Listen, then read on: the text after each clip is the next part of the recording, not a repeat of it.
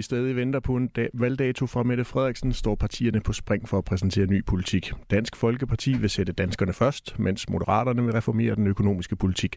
Og så nærmer vi os åbningskampen ved verdensmesterskaberne i herrefodbold i Katar. Vi spørger i dagens program, om en borgerlig regering bør boykotte den enorme sportsbegivenhed. Lad os kaste ud, os ud i det. Du lytter til Det Blå Hjørne, Radio 4's politiske debatprogram. Mit navn er Kasper Dahl. Jeg er til daglig politisk redaktør på Avisen Danmark. Vores øh, faste debattører, Alex Vandomslag og Inger Støjberg, er taget på tidlig weekend. Det må man jo sige er meget belejligt for Alex Vandomslag, som i denne uge får kritik for at have brudt nogle øh, meget klare regler, så han kunne få en gratis lejlighed stillet til rådighed af Folketinget. Men frygt ej, det emne har vi naturligvis med i næste uge, og Alex's øh, friweekend den har været planlagt ganske længe. I dag har jeg samlet et stærkt hold bestående af Morten Messerschmidt, formand for Dansk Folkeparti, Jakob Engelsmidt, politisk chef, alt mulig mand, visevært og også folketingskandidat for Moderaterne, og Janne Jørgensen, kulturordfører i Venstre. Velkommen til alle tre. Jeg vil meget gerne høre dine, altså lytternes tanker undervejs i programmet, så skriv dit øh, input i en sms og send den afsted til 1424.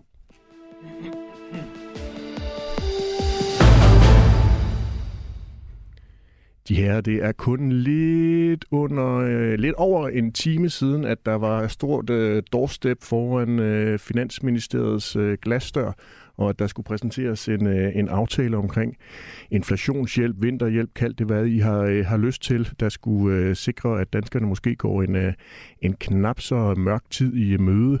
Øh, Morten Messersmith, Dansk Folkeparti er ikke med i den her aftale. Nej. Hvorfor er I ikke det? Jeg synes faktisk, det er at gøre grin med folk at sige, at øh, de så, øh, når de skal betale kvartalet, første kvartals elregning, så kan de få en, øh, en reduktion der. Altså, det er jo nu, at folk går fra hus og hjem. Det er jo nu, man ikke kan betale sin købmandsregning osv. Og man så ovenikøbet har den uartighed at sige, at det kun skal gælde et halvt år, så man ikke engang kan planlægge længere frem i tiden. Jeg synes simpelthen ikke, det er i orden. Meget af den her hjælp, den træder først i kraft fra 2023, og du mener jo så, at den skulle træde i kraft allerede nu. Ja, altså, øh, det er, jo, det er jo nu, problemerne er der. Altså, og du ved, man betaler sin elregning for januar, februar og marts, så betaler man typisk det ved kvartalsovergang mellem 1 og 2. Og det vil sige, at folk skal sidde et halvt år nu, hvor de ikke har øh, penge til at betale for deres mad og for deres husleje i dag. Men er hjælp i 2023 ikke bedre end ingen hjælp? Øh, jo, jo, men altså, det kan jo også være, at vi kommer til at stemme for de dele af loven, den så skal hastebehandles her inden folketingsvalget, det bliver udskrevet, men det gør ikke, at vi kan være med i en aftale, som overhovedet ikke tager de konkrete problemer, der er ude i virkeligheden alvorligt. Hvis nu jeg siger, at det lyder lidt ligesom den der såkaldte kompromilløse stil, som vi finder over ved Frie Grønne, altså helt over på venstrefløjen, at bare fordi de ikke kunne få det lige præcis, som de gerne ville have det, så gider de ikke være med i aftalen. Er det ikke sådan, det også I har Nej, altså her? aftalen siger på, i sin overskrift, at det handler om at hjælpe folk, men det hjælper folk om et halvt år, og det er jo nu, folk har problemerne, og derfor kan vi ikke være med på det her. Jakob Engelsmidt, det her det er jo Moderaternes øh, første politiske forlig. Det er korrekt, og vi har et mandat. Vores fokus har været tre ting.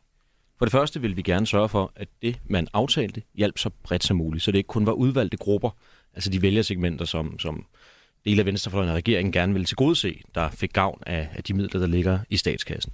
Dernæst så vil vi, gerne, øh, vil vi gerne sørge for, at der også var incitamenter til hurtigere grøn omstilling. Det er jo en af de ting, man virkelig bør, bør sætte fokus på, og der er, er flere fremadrettede og offensive tiltag. Og sidst men ikke mindst, så er vi stærkt bekymrede for, det tror jeg faktisk også Morten og Janne er, at den kommende valgkamp kan risikere at blive sådan en langt overbud i forhold til, hvad alle gerne vil gøre øh, for de fælles midler i forhold til, til, til, til de energiregningsproblemer, danskerne står overfor. Og derfor har det været vigtigt for os, at aftalen er finansieret krone til krone, og der ikke er gået øh, overbud, øh, dyrtidsregulering eller Anke Jørgensen i, Men, i forhandlingerne. men Jakob Engelsmidt, tror du ikke også, det er vigtigt for mange af de andre partier, der er med i den her aftale, at der ikke er gået overbud, og at det hele det er finansieret? Jo, men jeg synes jo bare, man kan konstatere, at mange af de partier, der er med i aftalen, særligt for Venstrefløjen, jo har ytret sig meget vokalt omkring øh, mulige øh, hjælpepakker til særlige udvalgte grupper. Og derfor er vi glade for, at det er landet så bredt. Og så vil jeg bare sige, at øh, Morten har jo ret i, at, og, og det, vil jeg, det vil jeg gerne anerkende, at det her hjælper først fra starten af 23. Men der betaler man jo så også elregningen for det næste kvartal. Øh, men regeringen har udsendt varmesjek til alle mulige mennesker, der aldrig burde have modtaget den. Så for os er det også en prioritet at sikre, at man tog nogle instrumenter i brug, vi var sikre på ramte, og, og hjælpe de mennesker, som, som vi havde intention om at hjælpe. Men det kan jeg Jacob- godt forstå. men Det, Jacob- det er en skandale, det der, at man har sendt til alle mulige på kollegieværelser, hvad vi er, som aldrig skulle have haft det. Ja, altså folk, der aldrig nogensinde har betalt en varmeregning og fået varmesjek. Altså, jeg Jacob undrer mig over, hvor min er blevet af, hvis jeg nu må Jacob- tillade mig at sige det. Jakob Engelsmidt, umiddelbart vil, hørte jeg det, du sagde her, som værende noget, som stort set alle de partier, måske lige med undtagelse af enhedslisten, kunne nikke til øh, i, øh, i aftalekredsen. Hvad, hvad er det egentlig, der er Moderaternes aftryk på sådan en aftale her? Ja, vi har talt om hele tiden, at vi ønsker at sænke elafgiften så markant vi kan. Ligesom alle de andre borgerlige partier. Men vi har også talt om, som de første, og det tror jeg, du, det tror jeg Infomedia vil give dig ret i, at, at det for os er vigtigt at beholde den økonomiske ansvarlighed. Det kommer vi også til at tale om under valgkampen. Men hvis du spørger, om man med et mandat kan være det parti, der sikkert sætter det absolut største fingeraftryk, så er svaret nej. Og det er jo også derfor, vi håber at stige afskillige 100% i mandattal efter det kommende folketingsvalg. Janne Jørgensen, hvor øh, tænker du, at Venstre virkelig har fået noget igennem i den her aftale? vi var de første, der nævnte det med, at elafgiften skulle bankes. Nej, det var Jacob Engelsmidt. Var det Jacob Engelsmidt? Ja, det har jeg lige sagt. Nej, jeg tror bare, vi har talt om det igennem lang tid. Det skal ikke være nogen konkurrence, de her. Undskyld, Jan. Jeg tror, jeg tror nu, det var også, men lad det, lad det nu ligge. Det handler ikke om at komme først, det handler om at lave noget fornuftigt. Mm. Og, øh, og her har I så ikke gjort nogen af delene. Vi stemte jo for en øh, meget, meget lille sænkning af elafgiften med 4 øre, og det var jo næsten næsten at gøre, øh, gøre ondt værre, fordi elafgiften er på over 70 øre, så sænken med 4 øre. Det var meget, meget lidt, nærmest symbolsk. Øh, og, og den er så blevet banket øh, helt i bund. Og ved den lejlighed, der rejste enhedslisten sig op og øh, skosede Venstre for, at vores forslag om at banke elafgiften helt i bund, det var fuldstændig øh, skævt og forkert osv., fordi de har en eller anden idé om, at når øh, øh, elafgift, eller når priserne på elektricitet stiger, så skal man hjælpe nogen, men man skal kun hjælpe arbejdsløse og folk for kontanthjælp og, og så videre. Og der mener vi jo, altså, man skal selvfølgelig også hjælpe folk, der, øh, der er i arbejde. Det er øh, sådan en underlig venstreorienteret øh, logik øh, øh kun at vi hjælpe øh, nogle grupper. Så, øh, så det er det, vi er mest stolte af i den her aftale.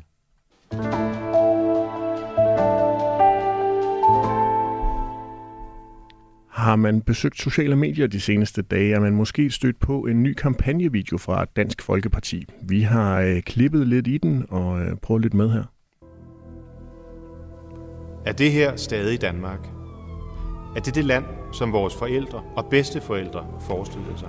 Er det danske værdier eller islam, der skal bestemme i vores hverdag og fremtid? Var det ikke for islam, ville vi ikke blive belemret med ramadan, halal, minareter, burkager, mullager og hellige krigere. Så jo, det handler om islam, i hverdagen såvel som i fremtiden. Og det handler om, at danskerne selv skal bestemme, hvem de vil invitere til Danmark, og hvem de vil skille sig af med igen. Du kan være med til at vinde Danmark tilbage. Det er vi dystre. sætter danskerne først. Det er dystre toner, vi hører her fra en øh, meget bekymret formand for Dansk Folkeparti. Janne Jørgensen, er du lige så bekymret, som Morten Messersmith han er? Nej, det er jeg godt nok ikke. Øh, jeg er en meget optimistisk menneske, og jeg kan slet, slet, slet ikke genkende Danmark i den der video. Altså, jeg synes, den er flot. Jeg synes, den er rigtig flot lavet, det må jeg indrømme. Altså, øh, meget imponerende. Men, men jeg, jeg ved ikke, om, om I kan huske den film, der hed øh, Flugtaktion New York, øh, hvor, hvor Manhattan er blevet sådan en, en afskærmet ø, hvor der kun er kriminelle, og alt politi er væk, og så flyver der helikopter ind og smider mad ned en gang imellem. Altså, jeg tænkte lidt, det var traileren til den film, da jeg så den. Altså, det er øh, meget dystopisk, det er meget øh, sort og mørkt, og der er jo ikke bare en lille bitte gnist af, af håb. Og jeg har det også sådan lidt, altså vi har jo i Venstre sammen med Dansk Folkeparti siden 2001 lavet nogle helt nødvendige opstramninger af udlændingepolitikken. Når man så ser sådan en video her, så tænker man, okay, 20 år, så har de ikke fået ændret noget som helst. Det er stadigvæk lige så forfærdeligt, hvis ikke værre som dengang. Altså jeg, jeg, jeg tror, jeg, altså nu skal jeg jo ikke, jeg skal jo ikke rådgive øh, DF om, hvordan man laver øh, valgreklamer. Øh, det kan også godt være, at den, øh, den virker, og, held og lykke med det. Øh, jeg tror, den kommer over. Altså, jeg tror simpelthen, at folk siger, ah, det er for meget det der. Jakob Engelsmidt, kammer det over, eller tegner Morten Messersmith et uh, sandfærdigt billede af det Danmark, vi, vi lever i i den her video? Det er jo ikke Danmark, jeg oplever i hvert fald i min hverdag. Jeg skal ikke kunne afvise, at der er nogen, der oplever det, men, men Moderaterne tror på, at i morgen bliver bedre, end, end i dag var. Jeg må nok indrømme, at, at altså, jeg synes jo, Morten måske taler lidt til frygten i nogle af de mennesker, han, han håber vil stemme på ham. Og det er jeg ikke sikker på er gavnligt, fordi jeg tror på, at vi står stærkere, hvis vi taler om Danmark som, som et land, og ikke øh, øh, forsøger at skille os mere ad, end, end, end den adskillelse, vi oplever i forvejen. Men, men jeg har faktisk et spørgsmål. Er, er det egentlig ikke en tro kopi af Jimmy Åkessons video for Sveriges Demokrater? Jo, det er meget til. Det er ikke en kopi jo, men vi er jo inspireret af det. Men, bort, men bortset fra, at, at al lyd, alle billeder, alle klip, øh, de stammer fra Danmark. Ja. Så derfor er det jo meget svært at påstå, at det ikke er Danmark. Jamen, Man kan det sige, det er, er heller ikke, det er et men... koncentrat. Altså bare tage hele debatten, vi havde forrige uge, øh, om, øh, om tørklædet i, øh, i skolerne. Øh, jamen, det er jo et, et valg. Ønsker man Danmark, eller ønsker man øh, islam? Øh, jeg har lige været til møde her til morgen i Kirkeministeriet sammen med øh, repræsentanter fra jeres parti, og også om, hvad vi gør i forhold til øh, øh hadprædikanter. Altså, det er jo også øh, islam. Det er jo ikke den ortodoxe eller katolske kirke, der står og spreder had øh, i, i Danmark. Så derfor er man jo nødt til at tage et valg. Hvis vi ser på fremskrivningerne, så vil der jo komme flere og flere muslimer i Danmark, øh, men, og derfor så vil det her også blive mere og mere dominerende. Men Morten, men, du sagde en spændende ting her mm? for et øjeblik siden, eller ikke, ikke for et øjeblik siden, det har du også sagt, men øh, tidligere på ugen. Du nævnte blandt andet det her med, at hvis man som ældre menneske fik besøg af en, øh, en plejeassistent, der bare tørklæde, så skulle ja. man sige pænt nej tak. Ja, man skal kunne Mener det. du virkelig det? Ja, selvfølgelig skal man da have mulighed for i sit altså, eget hjem at bede om, at ja. islam ikke kommer indenfor. Altså det, det burde det, være en helt elementær Er der ret. andre beklædningsgenstande, man heller ikke må have på, ifølge Dansk Folkeparti's plan? Ja, altså, altså, er, der er der forskellige vis, øh, provokerende t-shirts, eller hvad hedder det, skobeklædning? Jeg eller håber da helt almindeligvis, hvis man kommer og skal hjælpe ældre, ældre mennesker, for eksempel i bad, øh, eller øh, andre øh, sådan intime ting, fordi det er jo det, der foregår i ældreplejen, at man så selvfølgelig klæder sig på på en Men passende måde. Morten, Morten skal en, øh, en muslimsk hjemmehjælpsmodtager så også kunne afvise en øh, hjemmehjælper, der kommer med et kors om halsen og siger, jeg vil ikke have kristendommen inden for mine døre. Nej, det altså, jeg synes jeg, nej, det synes du ikke. Men, Fordi men, Danmark er et kristent land, sådan har det været siden Harald Blåtand. Ja, Det altså, må folk ligesom indstille sig på, det- når de kommer hertil. Ja, det vi, det, vi jo øh, det er vi selvfølgelig enige i. Jeg synes bare, det her med at, at gå ind og sige, at der er nogle mennesker, man ikke vil have ind i sit hjem, fordi de har en anden religion, det øh, tror Nej, jeg det er ikke det, det handler om, fordi øh, folk kan jo godt være muslimer uden at gå med men så, tørklæde. Men så er Altså, der, set stadigvæk, så er der stadigvæk islam, der kommer ind for dørene. Altså, så, Men- skal, så skal du vel kunne afvise enhver muslim, ja. uanset om vedkommende har tørklæde på eller ej. Altså, altså nu, vi skal jo ikke have berøringsangst, fordi der er og det er jo det, man har haft i Sverige i mange år, og det er en af grundene til, at så meget er gået øh, så skidt derovre. Der er problemer med kriminalitet og arbejdsløshed og så, og, og, og så videre. Ikke? Jeg tænker jo bare, altså når jeg ser jeres reklamevideo, altså Frie Grønne for eksempel, kunne jo have lavet en med modsat foretegn, der var lige så øh, overdrevet, altså hvor de havde taget nogle billeder af Rasmus Paludan, der står og brænder koraner og så videre, ikke? Og en Jeg tror politi- og altid, en at der er flere radikale og muslimer i Danmark, Jamen, det der, er der lige støtter meget, Rasmus Morten. Paludan. Morten, Nej, det det er er da- ikke lige meget. Det er da hele pointen, Der var, og der næsten, kommer stadig der var næsten 2 procent af befolkningen, der stemte på Stram Kurs. Pas på, du ikke underdriver, at der også er problemer med højere ekstremisme i Danmark. Pas på, du ikke underdriver det- det, faktum. det- det kan slet ikke Der sammenlignes. Der, prøv, at prøv at høre her, der har været terrorister i Norge, øh, i Sverige, som har øh, angrebet og som har slået andre mennesker ihjel. Ekstremisme er farligt, hvad enten til den ene side eller til den anden side. Jeg synes, du, fuldst- du Morten, du skal ikke negligere problemerne nu du med, med, øjeblik, med, med, med, med jeg negligerer nazisme og højere ekstremisme. Ja, Pointen er bare, at, øh, at øh, den religiøse fanatisme, den er i vækst. Den religiøse fanatisme er sværere at komme af med end den politiske, fordi det er relativt lettere at overbevise en nazist eller en kommunist om, at vedkommende tager fejl, fordi man åbenlyst kan se, at de samfundsmodeller, man har forsøgt på de ideologier, de er slået fejl. Derimod er det meget svært at overbevise en fanatisk muslim om, at det hele det er skidt, fordi han får jo først sin gevinst, når han er død. Morten Messersmith, Må hvor jeg lige spørge om en enkelt ting? Hvor jeg ved det fra? Ja. Jamen, du kan jo se, altså, at, øh, at øh, radikalisering og så videre, det foregår jo i de islamiske øh, miljøer. Altså, og, og sådan helt elementært er det bare, øh, synes jeg, lettere at forklare folk, at de har taget politisk fejl. Der er mange eksempler på igennem også moderne Danmarks historie. Men, men hvor ved du fra, at det er nemmere at overbevise en kommunist eller en nazist? Jamen, Det var det, jeg lige sagde før. Altså, når folk empirisk kan blive overbevist, er det alt andet, lidt, alt andet lige lettere, end hvis man taler med folk, der først forventer, at gevinsten for deres vanvid kommer, når de er døde. Og det er jo det, der er problemet med religiøse fanatister. Det gælder så også inden for andre religioner. Det er bare meget, meget få kristne fundamentalister, der sådan flyver ind i World Trade Jamen, Center. hør, hør, jamen åh, Mor- Morten, Morten, jamen, det er, jo ikke, det er jo ikke rigtigt. Altså, hvis vi nu tager øh, Ahmed Akkari for eksempel, som Ja. var en af dem, der rejste rundt med Mohammed-tegningerne osv., han er der blevet fuldstændig omvendt, og er i dag en fortaler for øh, øh, demokrati og folkestyre, lægger dyb afstand til det, han stod for dengang, og har i øvrigt skrevet nogle ganske glimrende bøger. Mm. Så det, det der med, at, at fordi folk øh, er ekstremister på grund af religion, så er alt håb ude, og så kan man lige så godt øh, glemme og forsøge at overbevise. Ej, men du sagde, du sagde, så var det nærmest umuligt, hvorimod er nazister, nazister og kommunister, det var nemt at, der er jo forbenet nazister og kommunister, som på trods af de uhyreligheder, der er sket i Sovjetunionen og Nazi-Tyskland osv., mm. stedigt holder fast ved, Absolut. at det er vejen frem. Men så, så, pas, Altså, så, lad, så, så, nu? lad, så lad nu være. Lad nu være med det der med at sige, at den ene form for ekstremisme er værre end den anden form. Ekstremisme i alle dets former er forfærdeligt. Øh, at slå andre mennesker ihjel på grund af tro, religion, politik osv. er forfærdeligt. Læg nu lige meget afstand til begge sider, i stedet for det der med Det at sige, det nej, det gør du ikke. Det gør jeg da. Nej. Jeg ved ikke, hvad det er for et filter, du har fået på ørerne. Altså det, jeg siger, det er, at øh, der er forskel på, hvordan man håndterer det. Du nævnte stram kurs før. Altså de fik, hvad sagde du, knap 2% af stemmerne ved Ja, sidste folketingsvalg. det er næsten lige så mange, som I ligger til for tiden. Det er der præcis. mange mennesker. Men, jo, jo, men, men nu forholder vi os til det ene er ekstremt, og det andet har trods alt været øh, det, der har gjort, at I har siddet i regering de fleste af de seneste 20 år. Ikke? Altså, men, hvor, men, men det parti er forsvundet nu. Det vil sige, de mennesker, som stemte på Rasmus øh, Paludan der for bare, hvad er det, tre år siden, jamen de har de fundet andre steder hen. Det vil jo sige, det er alt andet lige været øh, nemmere for dem at finde indpas i de, øh, som man kan sige, etablerede, ikke ekstreme partier. Jakob Hensmidt. Altså, øhm, jeg kan ikke lade være med at tænke på, Morten, om vi har oplevet, og vi har noget datamateriale på, hvor mange danskere, der egentlig er bekymrede for at få en, en ung eller ældre kvinde med et tørklæde ind i hjemmet og hjælpe med at gøre rent og gå i bad. Og når jeg spørger, så er det jo ikke fordi, at, at jeg forventer, at der ligger noget for Danmarks statistik, men jeg synes jo godt, at øh, det tjener som, som symbol på, at du jo er meget dygtig til i hvert fald at tale nogle konflikter op, der ikke nødvendigvis fylder særlig meget. Jamen, altså, altså, det hvis de ikke fylder så meget, hvad vil, hvad vil problemet så med at lave reglen være? Altså, jeg møder folk, der Jamen, har det det handler som om, at vi har religionsfrihed her i Danmark. Jo, men Altså, du må jeg- tro lige, hvad du vil. Det gør da ikke, du må gå til, jeg som du synes, vil. Det, altså, jeg synes som udgangspunkt ikke, at det er særlig klædeligt at gå med tørklæde. Hvis folk vælger det selv, er jeg nødt til at acceptere at Jeg vil gerne have de unge piger tager dem af. Men jeg vil ikke indføre en lov, der tvinger dem, fordi tvang er jo tvang, lige meget om det er med positivt eller negativt fortegn.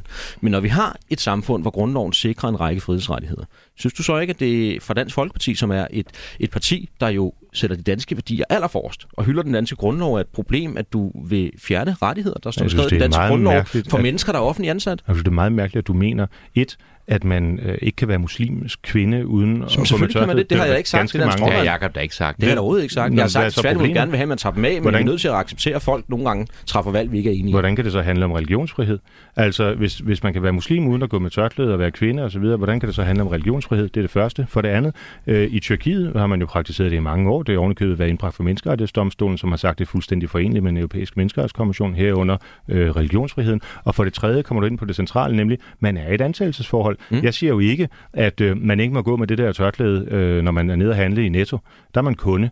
Men jeg siger, at som arbejdsgiver, der skal man selvfølgelig have lov til at sige, at ens kunde, og det er i det her tilfælde altså den ældre, der måske ja. skal hjælpes i bad, skal have mulighed for at frabede sig islams symboler i sit eget hjem. Det store menneskerettighedsforhed forkæmperland Tyrkiet. Nu, Og det var jeg sådan set under Atatürk, som jeg Ja. ja. går ud fra, at vi er enige om, trak Tyrkiet i noget andet la- retning end Erdogan, som I så gerne vil have med i EU. nu vil øh, Janne Jørgensen tidligere i programmet ikke give øh, Morten Messersmith gode kampagneråd. Det vil øh, Per Ramsing, der har sendt en sms ind på 1424 til gengæld. Han skriver, fatter ikke Dansk Folkepartis strategi med endnu en gang udlændingefokus. Det gør Inger og Værmund lige så godt. Nej, koncentrer jer om social- og velfærdspolitikken. Der kan Værmund ikke være med. Men vi gør, jo, vi gør jo det hele. I gør det Altså, hele. jeg, jeg vil da langt hellere have, at folk stemmer på nogle andre partier, der vil en stram udlændingepolitik, end at de stemmer på Janne Jørgensen og Moderaterne. Altså, så, så, så at det her måtte gavne andre partier, det er da kun godt. Men det er jo ikke sådan, at vi har givet op i forhold til at tale ældre. Jeg har lige lanceret et stort ældreudspil forud for vores årsmøde i Men. Morten, det der var jo en stråmand. Altså, du ved jo godt, at stort set alle partier i Danmark går ind for en stram udlændingepolitik. Ej. Man kan godt gå ind for en stram udlændingepolitik, uden at man øh, vil øh, eksempelvis forbyde øh, tørklæder, eller gøre det afdragsfrit at spise på en smørbrødsrestaurant kun med danske øh, statsborgere, som Alex Arnsen forestod i sidste valgkamp for Det er eksempel. et meget sjovt altså, forslag. Altså, no, no, no, nogle af de der forslag, I kommer med, må man jo godt være imod, uden at man dermed skal beskyldes for at gå ind for en slap udlændingepolitik. Jakob Engel Schmidt, har øh, Moderaterne også en stram udlændingepolitik? Vi har en færre fornuftig udlændingepolitik. Er den stram? Den bliver i hvert fald ikke strammere med os. Altså tværtimod mener vi, at når et menneske som Benjamin Schenkel, der arbejder i Danske Bank, eller når det betaler topskat og kommer til at skrive noget engelsk på Facebook, skal smides ud, selvom han taler flydende dansk, så er vi gået over grænsen. Det samme gælder professor Rørmose, som lige har rejst tilbage til USA, øh, efter hans ansættelsesforhold på DTU ophørte, netop fordi hans øh, meget kaukasisk udseende kone og børn heller ikke kan få opholdstilladelse til Danmark, selvom de to børn er danske statsborgere. Altså det er simpelthen udtryk for, at udlændingepolitikken, og det tror jeg Morten er enig i faktisk, han sidder og nikker, Og så er- er- samtidig altså- så holder vi på Oh. ham, der prøvede at slå Kurt Vestergaard ihjel Jamen, med det er økse. også Altså, det er jo fuldstændig men det jeg bare siger er, at man har vedtaget aftale på aftale, og, og jeg kan huske, at Jan i, i Venstres folketingsgruppe har stået og nærmest hævet, hævet håret af sig selv i bare frustration over nogle af de stramninger. Altså, det kan jo ikke være rigtigt, at danske virksomheder skal sige nej til omsætning for 9 milliarder kroner om måneden, mens sygeplejersker og læger skal vente 6 år på at få en, en kvalifikationsvurdering fra... Øh, Jeg tror, det er Patientstyrelsen, der siger, at hvis man er uddannet i et andet land end Danmark, øh, så skal man godkendes, før man må praktisere på et hospital. Altså mens at, at, at de her mennesker bliver sendt ud af landet. Det kommer moderaterne til at lave om. Janne Jørgensen, Venstre plejer jo ofte at gå ind for det frie valg. Skal man ikke som ældre have et øh, frit valg til at kunne fravælge, hvem man gerne vil have ind i sit hjem? Altså, man kan jo heller ikke sige, at man ikke vil have en mandlig øh, hjemmehjælper, for eksempel. Altså, vi går ind for... Man Men skal man ikke have ret til det? Nej, man skal ikke have ret til at diskriminere. Altså, man skal ikke have ret til at sige, at der er visse medarbejdere, man ikke vil betjene sig af, øh, og andre, man gerne vil betjene sig af. Altså, det skal man ikke. Man skal heller ikke kunne øh, afvise en hjemmehjælper på grund af hudfarve eller andet.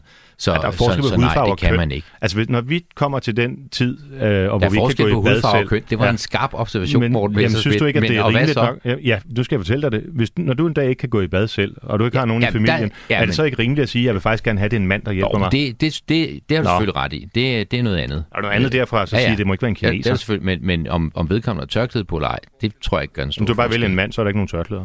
De Det er her, der er rigtigt. flere af vores gode lyttere, der har sms'et ind på øh, 1424 og siger, at nu skal I altså lige lade være med at tale i munden på hinanden, fordi så forstår man nemlig ingenting. Så hermed er den her opfordring givet videre.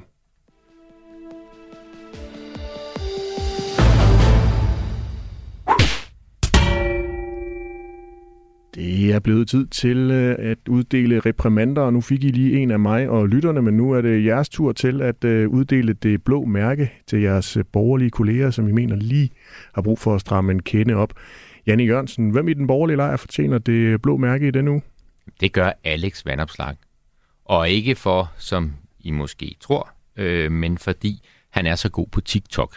Øh, og det lægger et pres på os andre på, at vi også skal på det der øh, fjollede medie og stå og, og stå på hænder og øh, lave alle mulige mærkelige ansigtsudtryk og øh, små tricks osv. Og jeg, jeg vil ikke. Jeg nægter. Jeg pure nægter. Og du ser heller ikke Nationalbankdirektøren øh, og andre øh, stå og fjolle på TikTok. Altså jeg synes godt, vi kan have en lille smule værdighed som, øh, som politikere. Det er det ene. Det andet det er, at TikTok er fra det kommunistiske Kina. Mm. TikTok er forbudt i Kina. Øh, TikTok er en hyklerisk virksomhed, der her i Vesteuropa fremmer LGBT-rettigheder osv., samtidig med, at i Kina forfølger man selv sammen. Janne Så, Jørgensen. så jeg synes, Alex skal have det blå mærke for at fremme det der kommunistprodukt. Øh, produkt. Janne Jørgensen, bare lige hurtigt. Hørte jeg dig sammenligne dig selv med øh, Nationalbankdirektøren? Øh, ja, altså jeg synes, vi som, øh, altså, vi som, vi som politikere øh, er, øh, er ledere, øh, skulle gerne være øh, statsmænd og så videre. Det er fair nok, at folk får lidt at se af, af, af, af som, som privatperson og så videre. Men jeg tænker altid, altså hvordan vil mine foranværende kolleger på advokatkontoret have det med at se mig medvirke øh, i et eller andet. Og det er også derfor, jeg kunne ikke drømme om at sige ja til at være med i Vild med Dans og sådan noget. Jeg synes, jeg synes der skal være sådan en vis øh, respekt og aura omkring øh, landets øh, ledere, og der er grænser for, hvor meget vi skal fjolle rundt og skæve os. Jakob Engel Schmidt, hvem skal dit øh, blå mærke gå til? Altså, jeg holder virkelig meget af Alex Vanderslag personligt. Øhm, men jeg tror altså, han er nødt til at få det. På grund- baggrund af, af, af Boliggate. Så ikke på grund af TikTok. Nej, altså jeg er selv Fordi på du er TikTok. jo på TikTok, øh, jeg er lige kommet på, og det skyldes, at jeg har nogle kampagnefrivillige, der virkelig er dygtige til at klippe videoer. Det er jeg ikke. Øh, men jeg må så også indrømme, at det, det er lidt en anden stil, man skal fremelske i sig selv øh, for at gå viralt end andre steder. Så hvor længe jeg bliver der, det er ikke sikkert endnu. Morten Messerschmidt, er du på TikTok? Jeg har faktisk en konto, så jeg kan gå og lure, men der, jeg har ikke selv lagt noget op på det. du må ikke have den på din folketingstelefon. Nå, fordi, så fordi- kigger kineserne Ja, med, lige eller hvad? præcis, lige Nå, okay, præcis. det skal du lige huske. Tror du, alle de andre politikere ved det, Jan? Øh, det er i hvert fald blevet skrevet ud. Er det virkelig det? Ja. Men Alex det er det. læser jo ikke det, der bliver skrevet ud fra Folketinget, har vi jo også fundet ud af i, øh, gør jeg jo den her uge. Det tror jeg ikke gælder generelt. Det tager vi med Alex i næste Ja. uge. Morten Messerschmidt, det blå mærke i den her uge, hvem skal have det fra dig? Jamen, det skal Lars Løkke Rasmussen for at fremlægge en skatteplan, ingen fattede noget som helst af. Til gengæld var den gennemarbejdet. Jamen, det er jeg slet ikke i tvivl om. Altså, øh, men, men, men jeg tror bare, der er noget kommunikativt, som, øh, som halter lidt. Men det har du ret i, og det, kan vi, det taler vi om lige om lidt, tror jeg. Okay. Lige præcis, for apropos, så suser vi videre i det blå hjørne.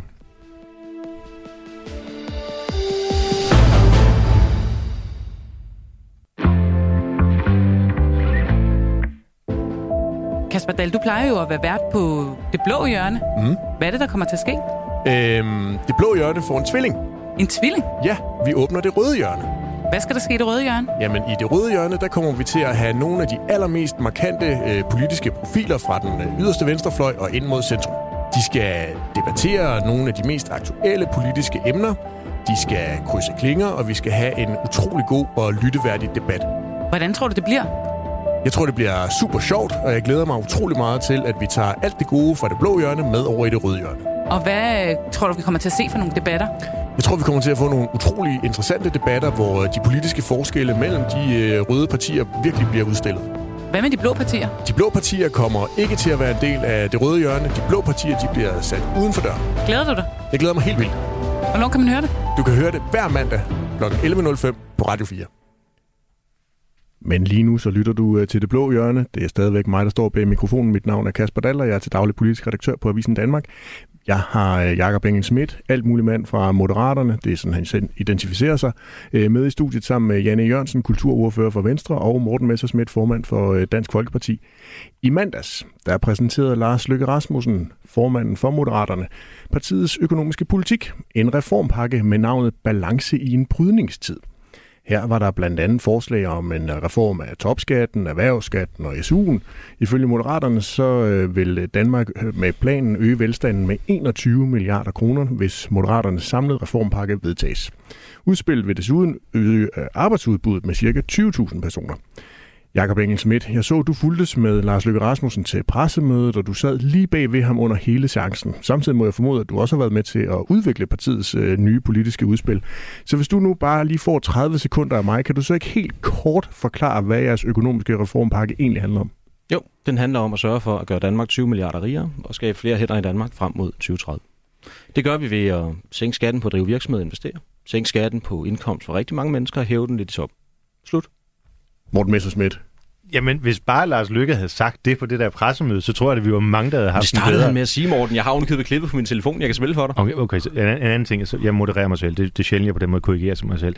Hvis I havde sørget for, at det var det, pressen havde sendt fra det pressemøde, så havde det været lettere at forstå. Ja, og så skal I det bare kun i. sige de 10 sekunder, og så siger ja. nu er det slut, og man kan ikke stille spørgsmål. Men ved du hvad, må jeg have lov at komme med en indrømmelse, fordi altså, det er jo rigtigt. Vi kunne have gjort det bedre. Og det, jeg ville da lyve over for lytterne, hvis jeg sagde, at, at vi ikke kunne have gjort det bedre. Og jeg synes, at man som politiker skal indrømme, når øh, der er ting, man kunne have gjort bedre, og det her kunne vi have gjort bedre. Men jeg vil så også sige, at det vi har prøvet at gøre, er at vise en vej, hvor med Folketingets partier bredt kan blive enige om at fjerne topskatten og sænke den investeringsskat, der tvinger rigtig mange danske virksomheder, når de bliver store ud af landet, uden at uligheden går mok. Og det er svært at forklare noget, der er dybt kompliceret med simple overskrifter. Og det er en af de ting, vi er kede af i dansk politik, det er jo, at alting gøres til, til et simpelt værdispørgsmål. Og her gik vi måske lidt for langt øh, ned ad den vej, der hed, lad os bare forklare det så kompliceret som muligt for at vise, at tingene hænger sammen. I skulle have sagt noget mindre mere. Ja, det er du ret i, Jan. Men er det ikke dejligt, at jeg står her rent faktisk og anerkender, at I har ret? Jo. Altså, at vi Jo, jo. godt kunne have gjort det bedre og mere effektivt. Og vi skal nok forholde os til udspillet, når vi har sådan ligesom fået detaljerne forstået. I Ej, skal men nok det er komme til at forholde Det vil jeg gerne hjælpe med. De her, i I skal nok komme til at, øh, at forholde jer til udspillet lige om lidt, fordi jeg fik nemlig samme association, som øh, Janne Jørgensen til syden også gjorde. Så lad os lige prøve at høre, hvad det var, Lars Løkke Rasmussen han egentlig sagde der tilbage i 2010, da han skulle forklare den daværende regerings skattepolitik. Kasper, Så har vi da. altså valgt at lave et system, hvor man skal aflevere lidt mindre, end man gjorde før. Det er det, vi har valgt. Og det fører selvfølgelig til, at øh, dem, der tjener mere og afleverer meget, og nu afleverer lidt mindre, ja, de afleverer så mere mindre, end dem, der tjener lidt mindre og afleverer mindre, men altså så afleverer mindre mindre. Jakob Det er da jo retorik på højt niveau. Jakob Engel men, men, men det hænger faktisk sammen. rigtigt, hvad Det, det hænger fint sammen, ja. hvis man ellers Men, lytter. men man skal virkelig holde tungen i munden. Ej, det var heldigvis ikke sådan en moment, vi var ude i. Heldigvis ikke. Jakob Engel Schmidt, jeres plan den har fået kritik for at være for indviklet. Ja. Det har vi også lige Og hørt her de sidste hader den, og Rasmus. Stocklund hader den. Bo Sandemann, der er økonomiprofessor på Aarhus Universitet, han siger til Jyllandsposten, at man ris- man risikerer, at den almindelige skatteyder ikke har en kinamands chance for at gennemskue sine egne skatteforhold. Han mener, at forslaget det er så uigennemskueligt, at ingen vil kunne indrette sig efter det. Laver I politik, som ingen kan indrette sig efter? Altså for 95 procent af alle, der betaler skat, er det her meget gennemskueligt. For de får en ensartet skattesats på omkring 42. Men de forstår det jo ikke. Jo, Men altså... hvor mange forstår skattesystemet i dag? Ja, det vil jeg også sige. Altså, Altså, det, man belaver sig der Ja. bare på det SIO-kort, man får ind det her øger Danmarks BNP ganske... girokort? Gør vi ikke det? Altså, man kan godt få dem stadigvæk med det, men nu, nu kalder man dem online FI-indbetalingskort i banksystemet. Nå, Jeg har jo søgt om det der digitale fripas. Og så skal, du bare Seriøst? ringe, så skal du bare ringe til centralen og bede om at få du lov til at tale med skattevæsenet. At du så vil blive en af 385.000 danskere, der er fritaget for, øh, hvad hedder det, øh, e-boks og andre digitale tjenester, hvis det Jeg kan simpelthen ikke forestille mig, at en mand mand, der er så meget på sociale medier, øh, det var som en joke. øh, Morten Messerschmidt. Det var en joke, men jeg er glad for, at det er kommet, altså for de der 300, hvad siger du, Ja, 81.000. det tvivler jeg ikke Jeg, på. jeg tror, det er Ja. 85. Janne 85. Jørgensen. Janne Jørgensen. Oh, var du, ikke ved at kender- spørge mig om noget, i øvrigt? Ja, jo, men du svarede jo bare ikke, fordi du svarede øh, ikke på spørgsmålet om, Oh. hvorfor laver I politik, som ingen kan indrette sig efter. Det vil jeg gerne prøve at svare på. fordi det passer simpelthen ikke. Bo Sandemann tror jeg også, han anerkender, hvis han ellers gider at læse planen. Og det har han jo ikke haft mulighed for, fordi han bliver spurgt af det her i- af, af Jyllandsposten før at han har haft mulighed for rent faktisk at åbne planen. Og det er jo udtryk for journalistik på et meget lavt niveau. Og jeg er også nødt til at sige, at når Cepos for eksempel går ud og kritiserer planen, før de har haft lejlighed til at åbne den, så er det jo også udtryk for en mangel på faglighed, som jeg ikke regnede med. Det sagt, så anerkender jeg, at vi kunne have gjort det mere simpelt, og det bør vi også gøre næste gang. Men, men, Men men, åh, åh, åh, det er Jacob Engelsmidt, men Jacob Engelsmidt, at det ikke kun revisorerne hjælper med den her reformpakke, det fordi ikke. de får til synligheden meget mere at lave, når den helt almindelige dansker er nødt til at hyre en revisor for jeg at kunne forstå podcast sammen skattesystemet. med din nydelige medvært, og I var faktisk begge to faktisk rimelig enige om, at når I satte jer ind i det, så gav det fornuftig mening. Du sagde også selv, at det faktisk... Men nu skal jeg passe på, om jeg citerer korrekt. Men du gengav faktisk planen meget Mhm. lojalt. Du sagde, at vi ville sænke skatten for helt almindelige mennesker, der investerer. Vi vil sænke skatten for virksomheder. Sænke skatten for indkomst i bunden. Vi vil hæve grænsen for, hvornår man betaler topskat. Og så de allerrigeste 5% får lov at betale noget mere. Men du har jo lige beklaget, at de ikke gjorde det godt nok i fremlæggelsen. Jamen, jeg vil da gerne gøre det bedre, og jeg kan bare konstatere, hvis man spiller, øh, altså hvis, hvis der man stiller sig op på scenen, og selv synes, man har et godt produkt, men den modtagelse, der, der, der kommer retur er, det kunne jeg have gjort bedre, så må man jo kigge ind af, i stedet for at kritisere dem, der siger det. Så min første indskydelse er at sige, godt, det kigger, det kigger vi på, det må vi se, om vi kan gøre bedre næste gang. Men Jacob Og vi er jo heller ikke et parti, der så øh, går tilbage og bare holder stedet fast i, at vi har ret. Men når du spørger, synes jeg, det er fair nok, at jeg prøver at forklare detaljerne, fordi så svære er de faktisk heller ikke. Og jeg synes også medierne, og det er ikke fordi du er i spidsen for det, men der er jo også medier, der har så har spekuleret ekstra i at sætte en katalysator til, hvor uforståeligt det er. Og langt de fleste mennesker, hvis de ellers gider at åbne og læse planen, og det kan jeg forstå, at der er nogen, der har gjort, og der er nogen, der ikke har gjort det.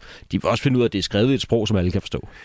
Det øh, tager jeg dig lige på øh, ordet øh, på, fordi nu har vi nemlig to, der nu øh, kan få lov til at høre en øh, lille del af planen, nemlig Janne Jørgensen fra Venstre og Morten Messerschmidt. Vi har står nemlig her med Moderaternes øh, nye økonomiske udspil, Balance i en brydningstid. Jeg Jeg, op, jeg skal først have noget af den kaffe, som Jakob har fået, Jeg for har- at komme op på jeg det har der slået op på energiniveau. det, som... Øh, Men jeg drikker netop ikke kaffe, fordi jeg bliver så søvnig af koffeinen, Jan. Så De det, herrer. det, det, jeg lader være med at gøre, det Timo er at stille, drikke kaffe Jacob. om morgenen. De her, jeg lukker snart for jeres mikrofoner. Vi står nemlig her med vækst- og topskattereformen, og jeg læser lige højt øh, Messerschmidt og Janne Jørgensen. Prøv Ja. lige at lytte med her. Det handler altså om en øh, afskaffelse af personfradraget for de rigeste 5% af danskerne. Man anses som top 5% rigeste, når ens livstidsindkomst gør, at man har befundet sig i denne gruppe tre år i træk. Man kan få sit fradrag tilbage, hvis ens indkomst falder uden for top 7% eller af andre individuelle årsager. Men hvad var indteksten? Altså, hvad er livs... Altså, hvor høj må den være? Det er jo, det, Nu har du så valgt at kunne læse du skal, en del du skal, af det op. Du skal være i top 5% Ja, det er med på, men hvad er det? Altså, er det 800.000 eller 8 millioner? Det vil jeg da gerne lige vide. Det står der ikke noget om her i. Jamen, det er man sgu da nødt til at vide. Hvad skal man ikke vide, man er 5%, over? det, det, er en, det er en 20. del. Ja, det kan jeg godt regne ud, Janne Jørgensen. Men af hvad? Ja, af 6 millioner mennesker jo. Jamen, hvad, hvad er deres gennemsnitsindkomst? Der skal vi jo ikke regne det her ud. Hvor meget Ja, skal man tjene for at komme op i den der top-top-skattegrænse, og så få fjernet sit personfradrag? Ja, du skal være blandt dem, der tjener 5% mest baseret på alle indkomstformer. Jamen, hvad er det? Jamen det har Finansministeriet ikke svaret på endnu, men det har hvad hedder det, Kraker selvfølgelig regnet på, og det varierer for år to. Jamen, hvad er Men det? du er altså, godt- er det 2 du- millioner Du er godt stykke over halvanden million, så vidt jeg er orienteret. P- på Ja, det- personer, ikke på husstand? Janne Jørgensen, ja. Ja. forstod du det? okay. Øh, nej, jeg, jeg, øh, nej, jeg forstod det ikke, men hvis jeg sætter mig ned og, og virkelig læser det igennem, så kan det godt være, at jeg forstår det. Øh, men, Ah, men, ja. men jeg synes, det lyder, øh, det lyder unødigt kompliceret, det synes jeg. Altså, det, altså, jeg tror, hvis man tjener over halvanden million, øh, så er det vel lidt ligegyldigt med personfradraget, ikke? Er det ikke på, hvad er det på 70-75.000? Men så har man vel også en revisor. Effekten af personfordraget er omkring 17.000 kroner. De her, skat. de her, lad os lige prøve at gå videre, fordi så, Så har det vi den er her, 17.000, du mister i tom. Ja. de her. Nu bliver, det, nu bliver det lidt enklere, lover jeg. Nu går, er vi gået videre til Moderaternes erhvervsskattereform. Her vil øh, partiet meget gerne sænke selskabsskatten med 7 procentpoint, og det koster øh, ifølge øh, partiet og Kraka Advisory, der har regnet på det her, 12 milliarder kroner årligt. Det vil partiet gerne finde ved at sænke den offentlige erhvervsstøtte, som i dag er på cirka 40 milliarder kroner. Og det ved jeg, det ved I to alt om, fordi I har nemlig været med i forskellige aftaler i løbet af de seneste mange år, hvor man gerne har ville gå ind og pille på den her erhvervsstøtteordning. Så sidder Morten Messersmith og lige vender øjnene, men for eksempel Danmark kan mere et, der er Dansk Folkeparti med til at gerne vil finde 3,5 milliarder kroner på erhvervsstøtteordninger. Nå. Og tilsvarende Det var har bare, fordi jeg var i Venstre, tvivl, hvad det handlede om. Ja, det, men det er ikke derfor, jeg himlede, altså. til, tilsvarende har øh, Venstre også været med i, øh, i aftaler. Det er vel øh, aldrig noget, der er sket. Men det ved jeg, virkelig ikke. Det er, det er svært at... Altså, altså i, i princippet er det, jo, er det jo en god idé. Problemet er bare lige så snart du går ind og fjerner nogle af de her støtteordninger, så dem, der får støtten, øh, vil jo fortælle, at det er helt forfærdeligt og, og betyder en hel masse. Så øh, jeg er sådan set i princippet enig i, at der kan være god idé i at lave noget, noget generelt i stedet for noget, noget specifikt. Øh, det er bare enormt svært i, øh, i virkelighedens verden, fordi der er nogen, som er... Øh, øh, som jo er afhængig af de støtteordninger, der er. Og der er jo også nogle ting, vi gerne vil fremme, altså eksempelvis øh, den grønne omstilling, og der er nogle erhvervsstøtteordninger i den ordning, som jeg ikke mm. går ud fra, at Moderaterne har noget Ej. imod heller. Hvad med turismeordningerne, der skal sørge for at, sørge for at brande Danmark for øh, udlændinge? Skal der skæres der? Altså Moderaterne er jo baseret på et fundament af, at vi ønsker at implementere løsninger, der virker i virkeligheden. Så vi har jo spurgt folk, der ved mere end os selv. Og både i Dansk Erhverv og i SMB Danmark og i Dansk Industri siger man, at det bedste, man kan gøre for danske virksomheder bredt, det er at give dem bedre rammevilkår. Dansk Industri foreslår så for en række år siden, at man nedsætter et, et udvalg, der kan identificere, hvilke af de her erhvervsstøtteordninger, der kan fjernes. Og vi har taget dem på ord. Nej, vi ønsker ikke at skære det først og fremmest væk, der har med, med, med grøn omstilling at gøre. Jeg er gammel direktør i noget, der hedder Dansk Iværksætterforening, non-for-profit øh, organisation, der skal hjælpe iværksætterne. Og en af de ting, vi opdagede, da vi begyndte at arbejde med det her øh, offentlige område, er, at der er erhvervs- og iværksætterstøtteordninger i kommunen, der er de samme ordninger i regionen, og kunne hjælpe mig, om der ikke også er de samme ordninger i staten. Der kunne man måske starte med at sætte ind.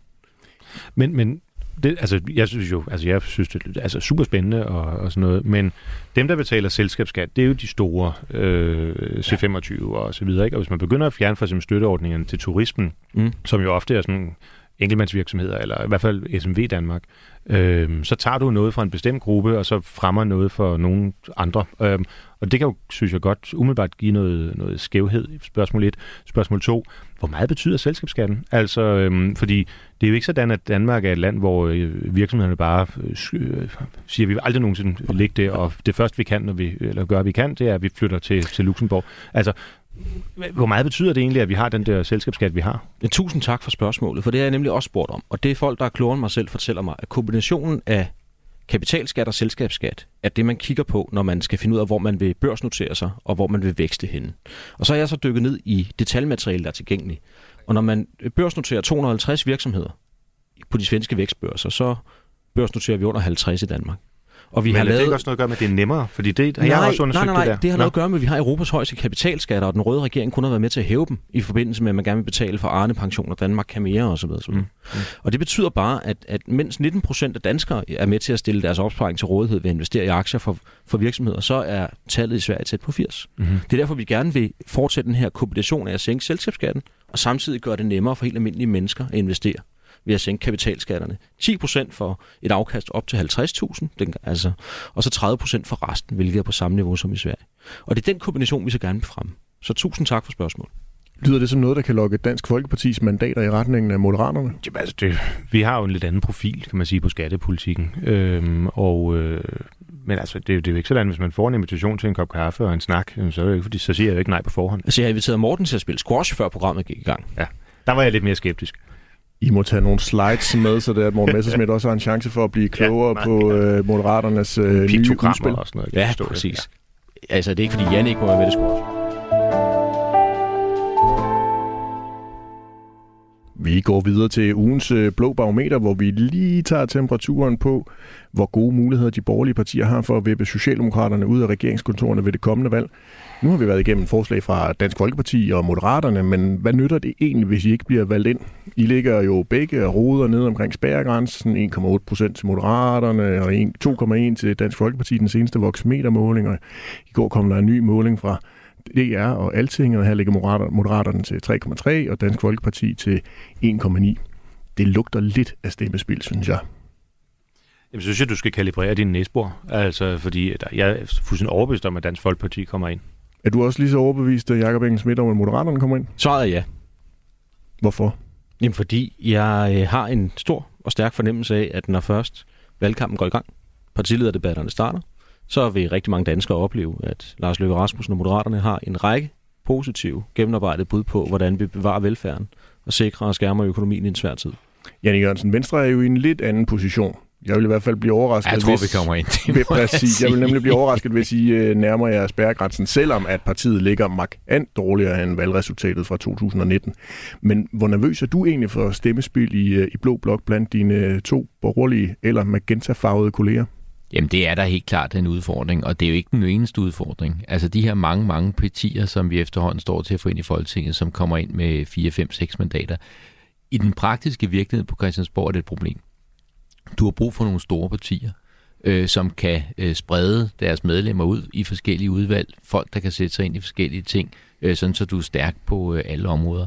Da coronakrisen brød ud, der lavede Venstre en taskforce, hvor vi var 10 folketingsmedlemmer, øh, advokater, øh, tidligere sundhedsministre osv., der satte sig sammen for at give regeringen et modspil. Øh, det er altså flere end øh, Moderaterne og, og Dansk Folkeparti står til at få, øh, få, vælge, få, få mandater lige nu. Så, så altså, der er altså en udfordring i, at vi står til at få så mange små hmm. partier, fordi de kan ikke operere i en virkelighed øh, på Christiansborg, fordi de simpelthen er for små. Jeg så jo meget ja. gerne, at vi satte spærregrænsen, og det personligt, det er ikke Venstres holdning, men jeg så gerne, at vi satte spærregrænsen op, og så til gengæld øh, gav mulighed for at lave valgforbund. Øh, det er altså en, en udfordring, at vi får alle de her knopskydninger. Jakob Engelsmidt, din egen øh, partiformand Lars Lykke, han sagde i programmet Bagklog på P1, hvor han øh, medvirkede under folkemødet, han, han synes, der er for mange partier. Han er også åben, ligesom, øh, ja. for, ligesom Janne Jørgensen, og kigge på, om spærregrænsen skal hæves. Ja, i det tilfælde, man også skal lave valgforbund, så vil det ikke være også fjernt. Hvem skulle I så i så fald være i valgforbund med? Det har vi ikke overvejet nu. Det må vi se på, når, når, når, når muligheden er realitet. Tror du, der er nogen, der vil være i valgforbund mere? Ja, jeg tænker da, at vi har holdninger, der, der giver anledning til samarbejde med mange forskellige partier. Men må jeg ikke lige komme med en kommentar til Jans Corona-taskforce? Altså Lars Løkke Rasmussen var en af de mest kritiske politikere omkring både mink og regeringens coronahåndtering. Og selvom I havde en taskforce, lykkedes det jo alligevel at stemme for minklovgivningen og lade Mette Frederiksen føre en politik på et egenrådet niveau, der aldrig er set før. Ja, så, det havde så, Lars, altså, altså Lars havde været med. Ej, han havde ikke lavet Venstres formand for, for blive reduceret ja. til yngste korporal i regimentet op på Marienborg, der stod halvt i skygge og måtte ikke, mens den store egenrådige leder fremlagde og førte politikken for Danmark. Så hvis det er det, man får ud af at have store partier, så, så tror jeg hellere, jeg vil have Moderaterne. Morten Messers, men nu har vi to partier her, der gerne vil øh, kigge på, om spærregrænsen den skal hæves. Hvad synes Dansk Folkeparti? Altså, i, hvis man lægger det forrige, eller seneste folketingsvalg til grund, så er 2% af stemmerne vist omkring 75.000 vælgere. Ja, det, det er nogenlunde korrekt. Og øhm, hvis man, altså man skal bare være opmærksom på, at det er nogle folk, der så ikke bliver hørt. Har du været ude og tjekke det præcise tal, fordi du er bekymret for at finde de der 75.000 Nej, men jeg mener bare, var det, vælgere? var det ikke 3,5, der stemte? Øh, og så tænker jeg, så er det bare min hovedregning. Øh, men Morten øhm. har ret, fordi at øh, man skal have omkring 20.500 øh, stemmer øh, for at blive opstillingsberettiget. Men Jacob Engelsmidt, jeg vil utrolig gerne men, høre Morten Messersmith svare men, på spørgsmålet om de 2% og spærregrænsen. Ja, præcis. Så jeg, jeg er ikke overbevist om, at man skal, at man skal ændre på øh, spærregrænsen, men jeg synes faktisk, det med valgforbund giver meget god mening. Øh, og det vil jo så også gøre, at, øh, at man ikke behøver at have den bekymring i forhold til mhm. spærregrænsen, om den så ligger på 4 eller 5 eller 2 eller 1 procent. Øh, og vi har det jo ved alle andre valg. Det er jo det, der er så paradoxalt ved EU-valgene, altså parlamentsvalgene gør vi det ved kommunal, regionalvalg osv. Ja. Så det er lidt underligt, at man ikke har... Men det, men det der med, med, øh, med størrelsen, du, nu kom Jakob med et øh, kægt modsvar, øh, men det er altså et reelt problem. Altså, der er over 20 udvalg i Folketinget. Hvis du sidder i en folketingsgruppe med fire mand, det kan ikke lade sig gøre. Vi sidder i dag øh, og skal læse op fra små partier øh, på talerstolen, at i øvrigt så skal jeg hilse fra det ene parti og det andet parti at sige, at de støtter, fordi de har ikke engang, øh, de har ikke engang mandater nok til at stå i folketingssalen, når lovforslag skal behandles. Det er en udfordring. Hvis man have et seriøst arbejdende folketing, der kan give regeringen, ministerierne noget modspil, så er det vigtigt, at man har nogle store partier. Vi, vi ender jo med 50 partier, der får 2% af stemmerne hver. Ikke? Morten Messersmith, du har jo været med mm. i parti, der engang var stort, og nu er i et parti, der er lidt mindre. Ja, der for tiden er lille, øh, og sådan går det jo op og ned. Altså, men er det meget hårdere og helt umuligt at føre parlamentarisk arbejde, som Janne Jørgensen siger her? Ja, selvfølgelig er der en praktisk udfordring, men jeg mindes nu også selv et par gange at skulle have hils fra Venstres ordfører, selvom Venstre har været et stort parti, fordi nogle gange kan man jo bare ikke være til stede, og sådan er det, og det er der nu en kollegialitet til. Men mm, selvfølgelig er der en, en, en udfordring, men jeg synes bare, at i forhold til, at vi i forvejen arbejder med folk, i bred forstand, eller i hvert fald nogle folk, øh, har meget, meget lille tillid til, til folkestyret osv., der vil jeg bare øh, advare imod, at man hæver antallet af mennesker. Det er trods alt en relativt stor by, vi taler om, hvis det er de der 70.000 mennesker, som øh, fordi de har stemt på et parti, øh, ikke bliver hørt. Men du har det jo, altså i kommunen øh, er der jo typisk 25 øh, medlemmer af en kommunalbestyrelse. Mm. Det er jo en, spærger, en effektiv spærregrænse på 4, 4 procent. Ja. Øh, altså, øh, og, og kommunerne bestemmer jo i virkeligheden mere end, øh, end Folketinget, og har, og har flere penge til rådighed i øvrigt også. Så altså, og, og Europaparlamentet er spærregrænsen endnu højere. Så altså, øh, og, og øh, Sverige er den højere, Norge er den højere, Tyskland er den højere. Altså, øh, så det kunne den jo også være i Danmark, uden at vi dermed ikke længere var et demokrati.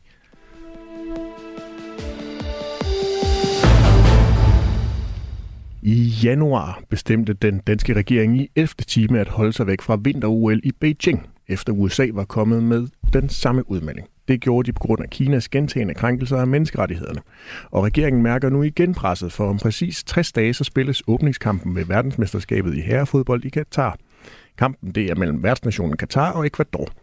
Regeringen har endnu ikke fortalt, om der er danske ministre at finde på lægterne på et af Katars nye kæmpe stadioner. Men det kan jo være, at vi har valgt en helt anden regering til den tid. Så hvad vil en borgerlig regering egentlig gøre? Morten Messersmith, du fortalte i søndags til Dansk Folkepartis øh, landsmøde, at du kræver, at en øh, borgerlig regering bliver væk fra, øh, fra VM i fodbold. Mm. Hvorfor må en øh, blå borgerlige kulturminister ikke tage klaphatten på og hæppe på de danske drenge fra tribunerne i Katar? Fordi det handler om øh, at være med til at legitimere det, som øh, Katar er, og de forudsætninger, som hele VM er blevet arrangeret ud, ud fra med, med meget, meget kummerlige øh, forhold. Øhm, og man kan jo sagtens støtte de danske drenge, de danske, det danske hold øh, hjemmefra på alle mulige måder. Øh, men jeg synes, det er, det er forkert, øh, når man har nu igennem flere år øh, fuldt, hvordan de her stadions osv. er blevet bygget, og generelt set, hvordan øh, ja, øh, regimet i, i Katar fungerer, at vi så skulle have en, en øh, kulturminister, men sådan set også folketingspolitikere, sådan i officielt Øh, ærne, sidde der og huge på, på tribunerne. Jeg er overbevist om, at det vil blive misbrugt til at propagandere for regimet. Jan Jørgensen, du er jo kulturordfører i Venstre. Hvis du nu bliver kulturminister inden VM i Katar, vil du så lytte til Morten Messersmith og blive hjemme? Det vil da helt klart være øh, udgangspunktet, at vi skulle øh, boykotte. En anden mulighed, som jeg har peget på, som kunne være endnu mere interessant, det var, at man tog ned, men man så samtidig lavede en synlig manifestation, som viste, hvad man synes om det system, de har i Katar. Og det kunne for eksempel være ved at have noget tøj på, som viste, at man støttede LGBT-sagen. Øh, det kunne være ved, at man Men, havde et skilt, hvor der stod noget om migrantarbejder eller et eller andet i den, Janne Jørgensen, i den sidste gang jeg lyttede til din partiformand, Jakob Ellemann Jensen, der var han ikke interesseret i nogen regering hen over midten, og dit svar her, det lød lidt som noget, de radikale også kunne, kunne have sagt, at selvfølgelig skal man blive væk, men hvis man nu skal gå derned, så skal man gøre det med en øh, stribet regnbuefarvet t-shirt på. Det har jeg ikke hørt de radikale sige. Altså, øh, Katar er et land, som øh, forfølger øh, homoseksuelle. Øh, gæster, som kommer til Katar, kan ikke blive indluceret på samme værelse, hvis de for eksempel er to af samme, øh, samme køn. Så det kunne jo være Altså, nu er der jo en meget, meget lang liste af menneskerettigheder, som, øh, som Katar overtræder, så hvis man skulle have øh, skilte, der viste det hele, så skulle det være nogle meget, meget store skilte. Men en synlig manifestation, en demonstration, jeg har selv gjort det i sin tid, sammen med Jakobs øh, formand, øh, Lars Lykke. Vi var i, øh, i Moskva, øh, dengang det var Sovjetunionen, og, og der havde vi den samme debat, altså konservative ungdom og andre mente, man skulle boykotte. Vi tog afsted. Vi besøgte en systemkritiker. Vi demonstrerede midt i Moskva øh, mod Sovjetunionens øh, besættelse af Afghanistan med t-shirts og banner og så videre. Vi kom nærmest op og slås med unge rødkardister. Og øh, jeg kan huske, at jeg var meget stolt, øh, stolt ung mand, da jeg læste en leder i Christi Dagblad, der sagde, Venstres ungdom optrådte som den vestlige verdens øjne og ører i Moskva. Så det der med at tage afsted og demonstrere, det kan være mere effektivt end bare at blive hjemme. Men Janne Jørgensen, det er jo glimrende at trække historiske referencer. Den her slutrunde, den adskiller sig jo bare fra nogle af de historiske referencer ved, at der her er en direkte forbindelse mellem krænkelserne af menneskerettighederne og begivenheden. Ja, det er korrekt. Har det ingen indflydelse? Det er der en kæmpe indflydelse, og, og, og jeg mener under ingen omstændighed, at man skal tage dig til og bare sidde på stadion øh, og, og, og huge. Øh, altså et stadion, som er blevet bygget øh, af migrantarbejdere, hvor en meget stor del af dem er, øh, er døde, fordi det, det altså, og, og den måde, de har fået øh, VM på, er men, jo også helt, helt forkastelig. Så men, tager man, afsted, tager man afsted, så skal det være på en måde, så jeg har nær sagt, hele verden ser, hvad Danmark mener om øh, Katar og øh, FIFA og den måde, som øh, Janne de har fået ja eller nej, på. Skal en borgerlig kulturminister tage afsted? Ja, hvis han laver en, eller hun laver en synlig demonstration, hvis det ikke kan lade sig gøre øh, osv., så skal man blive hjemme. Jakob Engelsmidt, mener du og Moderaterne, at der fra dansk side skal ske en øh, diplomatisk boykot det er i hvert fald min klare opfattelse. Det er ikke noget, vi har en øh, officiel partiholdning til. Jeg synes, vi skal lave lidt om på landsholdstrøjen og trikonen. Jeg synes, vi skal skrive menneskerettigheder. Jeg synes, vi skal skrive frihed og demokrati på landsholdstrøjen på udvalgte steder, hvor det vil blive set af hele verden. Men Jakob Engelsmidt, DBU har lige præsenteret en ny landsholdstrøje. Der Helt står sort. ikke en ja. om uh, demokrati. Men nu er det desværre ikke Moderaterne, der designer landsholdstrøjen, og det skal det heller Ej, ikke det er nok meget godt. Det tror jeg er meget godt, ja. men min pointe er simpelthen bare, at når vi er, er tvunget til at tage til slutrunder i den del af verden, som har et meget forkvaklet forhold til frihedsrettigheder, religionsfrihed osv. osv. Synes jeg da, at når vi er der, at vi skal gøre opmærksom på, at der er andre steder i verden, hvor tingene er anderledes.